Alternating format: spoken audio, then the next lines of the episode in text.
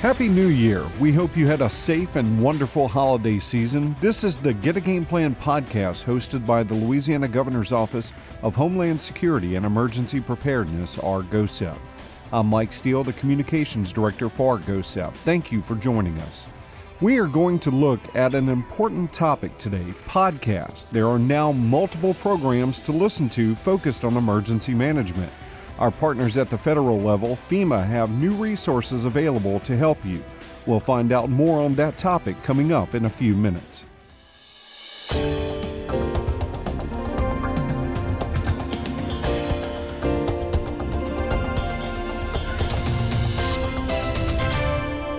Before we get started with our interviews, we like to start each episode with emergency preparedness information. Many of you may be planning to travel or take a vacation as we look to the spring. For those of us in Louisiana, that often starts with the Mardi Gras holiday. Here are a few preparedness steps if you're leaving home for a few days. First, make sure your home is locked properly, obviously. Arrange to have the newspaper and mail picked up until you return home. Clean out all perishable foods and take out the garbage. Arrange to have the newspaper and mail held until you return or have them picked up by a trusted neighbor. Ask a neighbor to set out your trash on collection day and then retrieve empty cans in recycling bins the same day. Let a trusted neighbor know you will be away and have them keep an eye on your home. It's a good idea to leave your vacation address and telephone number with that neighbor so you can be reached in case of an emergency and advise your alarm company if you will be gone for an extended period of time. Those are today's preparedness tips. Moving on to our interview, Patricia Mancha is the Deputy Director of External Affairs for FEMA Region 6. That region includes Louisiana, Texas, Arkansas, Oklahoma, and New Mexico. She joins us now by phone. Hi, Patty. How are you? Hello, thank you for allowing me to join you today. Great. Tell us about the new FEMA Region 6 podcast. Well, it's fun and exciting, and um, we're trying to simply share a little bit about who we are and how we feel about the work that we do. So it really is an opportunity to try to showcase the great talent that we have at Region 6. We're trying to keep it regional, and um, we're hoping in the future to include lots of folks from our five states, our tribes, local and state uh, emergency management officials, volunteer agencies, etc. So we just started. We have big plans. You know, from a region standpoint, we talk about this a lot uh, as we're dealing with some of the other states in the region. You have areas like Oklahoma and North Texas and Arkansas that have a few weather related events that are kind of different than what we deal with a lot of times here in Louisiana. But a lot of these events do kind of cross over. Uh, is is that something you guys are seeing? You know, when you when you take a look at all the topics. Absolutely. I think, you know, one of the things that crosses all lines, whether it be socioeconomic, age, um, racial, is pets. Nowadays, pets are family and people love their pets. And so, for instance, we're really trying to um, come up with creative ways to help people understand some of the ways that they can help their pets prepare for an emergency along with the rest of their family. That's definitely one of the things that, that a lot of our uh, staff members who worked, you know, with bigger events over the years, all the way back to Katrina, uh, they talk about a lot of times people don't want to evacuate if there's not a way, you know, for their pets to come along with them. That's why it's so important to kind of have a plan that includes your pets uh, as part of that process. And it's just a lot oftentimes a lot of the things that you don't generally think about but they're really an important part of your life. So when when you're taking a look at this podcast i guess what kind of prompted uh, you guys to to start this new resource? Well um, you know i think it's the evolution of the way that we communicate with our survivors and our states um, it used to be that everyone sat around a radio and listened to fireside chats. Then you got television, and you know people would watch the news on television, and you had three channels, and 10 o'clock at night, everybody got the same news. Nowadays, people have so many ways of getting information. They go online, they have social media. Um, a lot of people don't even have cable nowadays. So you can't use the same methods that you used before to try to get information out to the public and expect that people are going to receive that information. So for us, it's a responsibility to really look at innovative ways or ways that the community is using to get their information and reach them there. That is so true because now, even from a social media standpoint, there's so many different platforms that people use. It's important to hit as many of those uh, resources as you can uh, just to try and get that message out. So that is that's a great point. Um, can you tell us a little bit about some of the first couple of episodes and, and some of the topics that you've talked about so far? So we had um, disability awareness. And um, oftentimes, people, you know, the, the ways that we look at people with disabilities have evolved. It used to be that if someone had a disability, they didn't work, they were pretty much at home. A lot, oftentimes, people in the family didn't really talk about them. Nowadays, a big portion of our population has disabilities, as they always have, but now we recognize it. So we talked to a couple of our employees who happen to have a disability, but continue to work and continue to thrive. And it's important to us to inform the public about that because there may be someone with a disability who's listening who has a chance to listen to the podcast and says, Hey, I can join Team FEMA. I have something to contribute, and I think that I can help disaster survivors. And so for us, it's also a recruiting tool because we want people to understand that we want to look like the public that we serve. So another uh, topic was Hispanic Heritage month. And so we had um, several of our empo- employees who happened to be Hispanic. And we had one podcast in English, we had one podcast in Spanish. We had a lot of fun. And um, people talk about their individual experiences as well as their shared experience. Uh, in the future, we're looking to bring on some of our tribal uh, members and as well as uh, employees who happen to be part of a tribal community um, we want to talk to folks in the military. We're looking to talk to some of our CERT leaders, the um, local training that occurs, and um, really is one of those first steps that people can take to provide support in their community immediately following a disaster or even before by providing training and those kinds of things. That's that's a great topics. How how many episodes in are you guys now? Right now we have uh, four episodes, but we just started last uh, late last year. I think our first one was in um, October.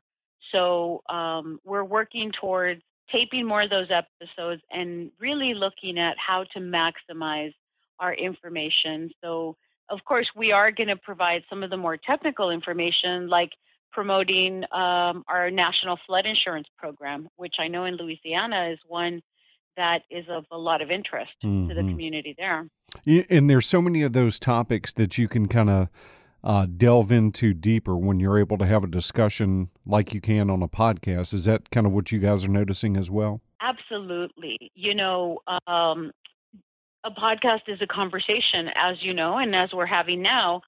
Um, so on a news clip, it's a 30 second bite or even on oftentimes um, you know on a tweet or on a facebook post it's not that interaction that allows for a lot of information that people may not get otherwise it, unless they go searching for it and read it and spend lots of time so this is an opportunity for us to uh, share information and get more in depth when mm-hmm. it comes to specific details uh, not just a phone number or a website, but rather ask an expert.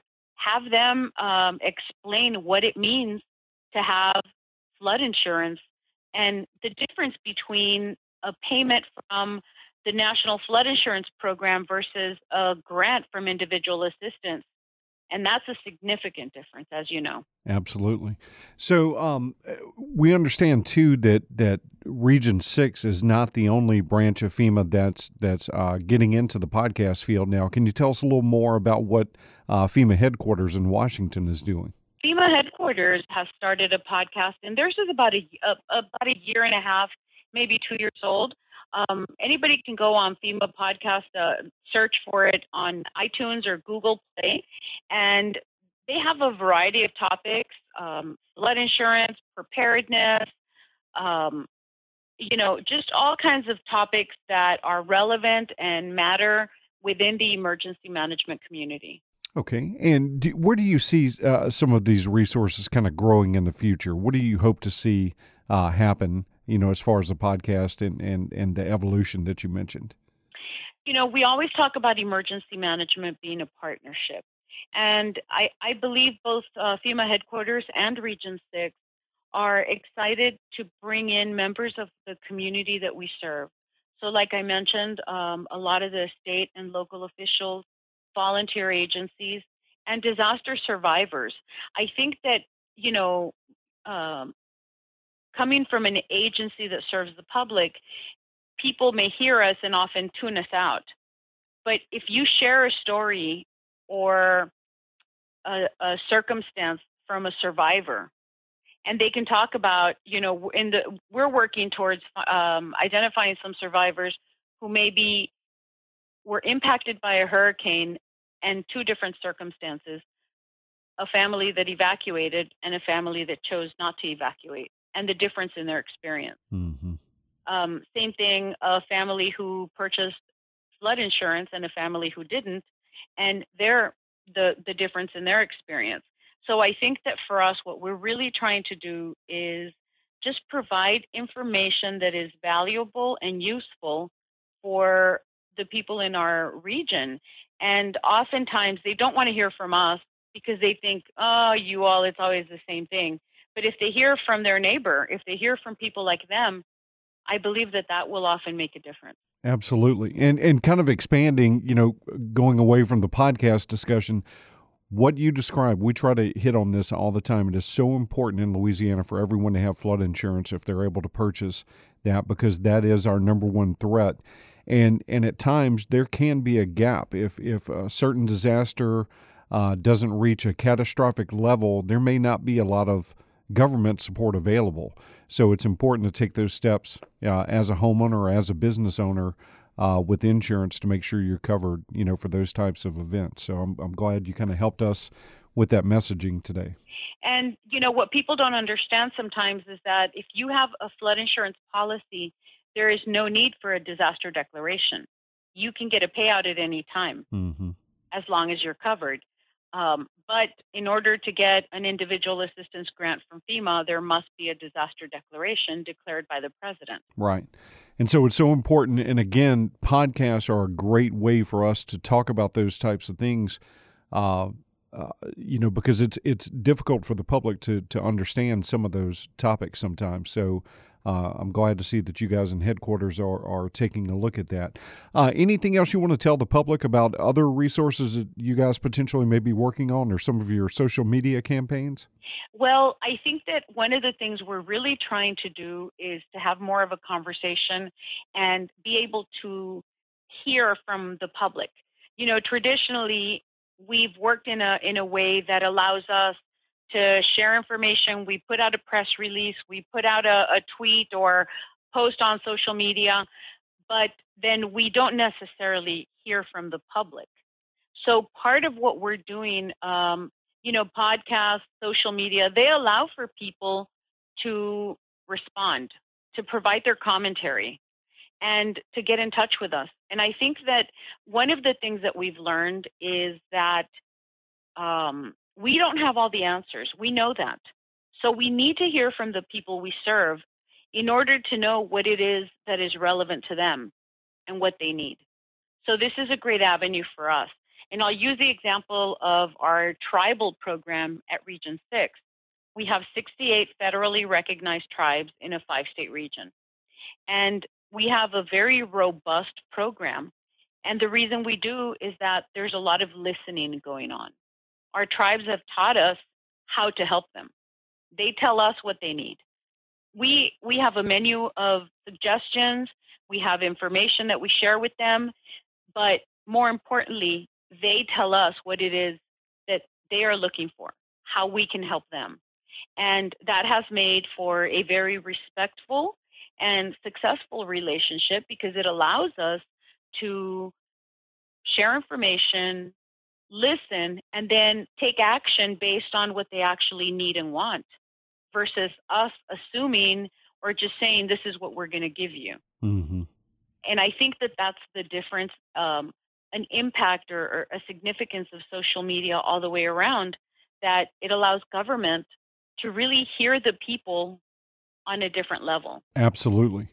So we appreciate you guys taking time out with us today and joining us. And it's it's great to see if anyone has questions about our relationship with FEMA over the years and how it's grown it, it's really just amazing. Our leadership talks about it all the time uh, about how we're kind of getting into um, you know a, a, regular routine. And and there's so much more now that's there's an open discussion between our leadership and your leadership. And so I know we appreciate that that uh, strengthening of that relationship over the years. So, Patty, thank you for joining us. Patty Mancha with FEMA Region 6. Don't forget to check out the FEMA Region 6 podcast. It's a new resource that's available. And Patty, thank you for joining us. You're quite welcome, and I appreciate the opportunity to talk about the work that we do. You bet.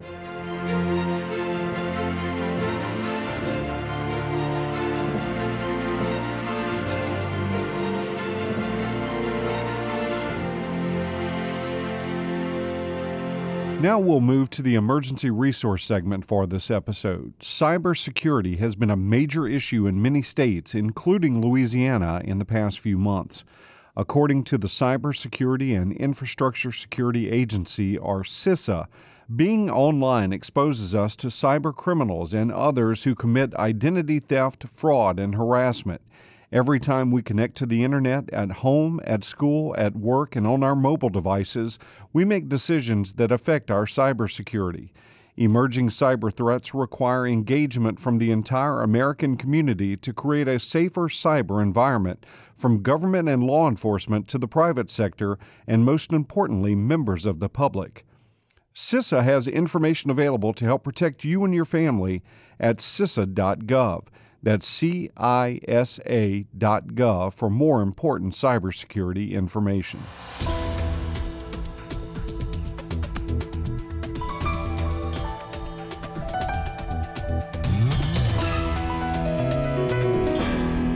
Thank you for joining us for our Get a Game Plan podcast. Please encourage others to share this resource and subscribe. We want to thank Patty Mancha for joining us today from FEMA Region 6. Don't forget to check out the FEMA Region 6 podcast for great information related to emergency management. Also, check out the other resources we mentioned. You can find more preparedness information at getagameplan.org. We also want to thank producer Troy Perez and the Louisiana Organ Procurement Agency, or LOPA, for use of their studio. Sign up to be an organ donor today. Find out more at donatelifela.org. They also have a great podcast titled The Gifted Life Podcast. You can find out more on the topics we talked about today by following GOHSEP on Facebook and Twitter. Remember, get a game plan. On behalf of the staff at GOHSEP, thanks for joining us. We'll have a new episode available next month.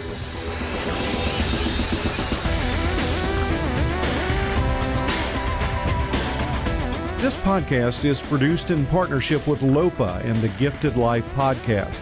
Find out more about organ, eye, and tissue donation by listening to the Gifted Life podcast at thegiftedlife.org or download it from your favorite podcast app.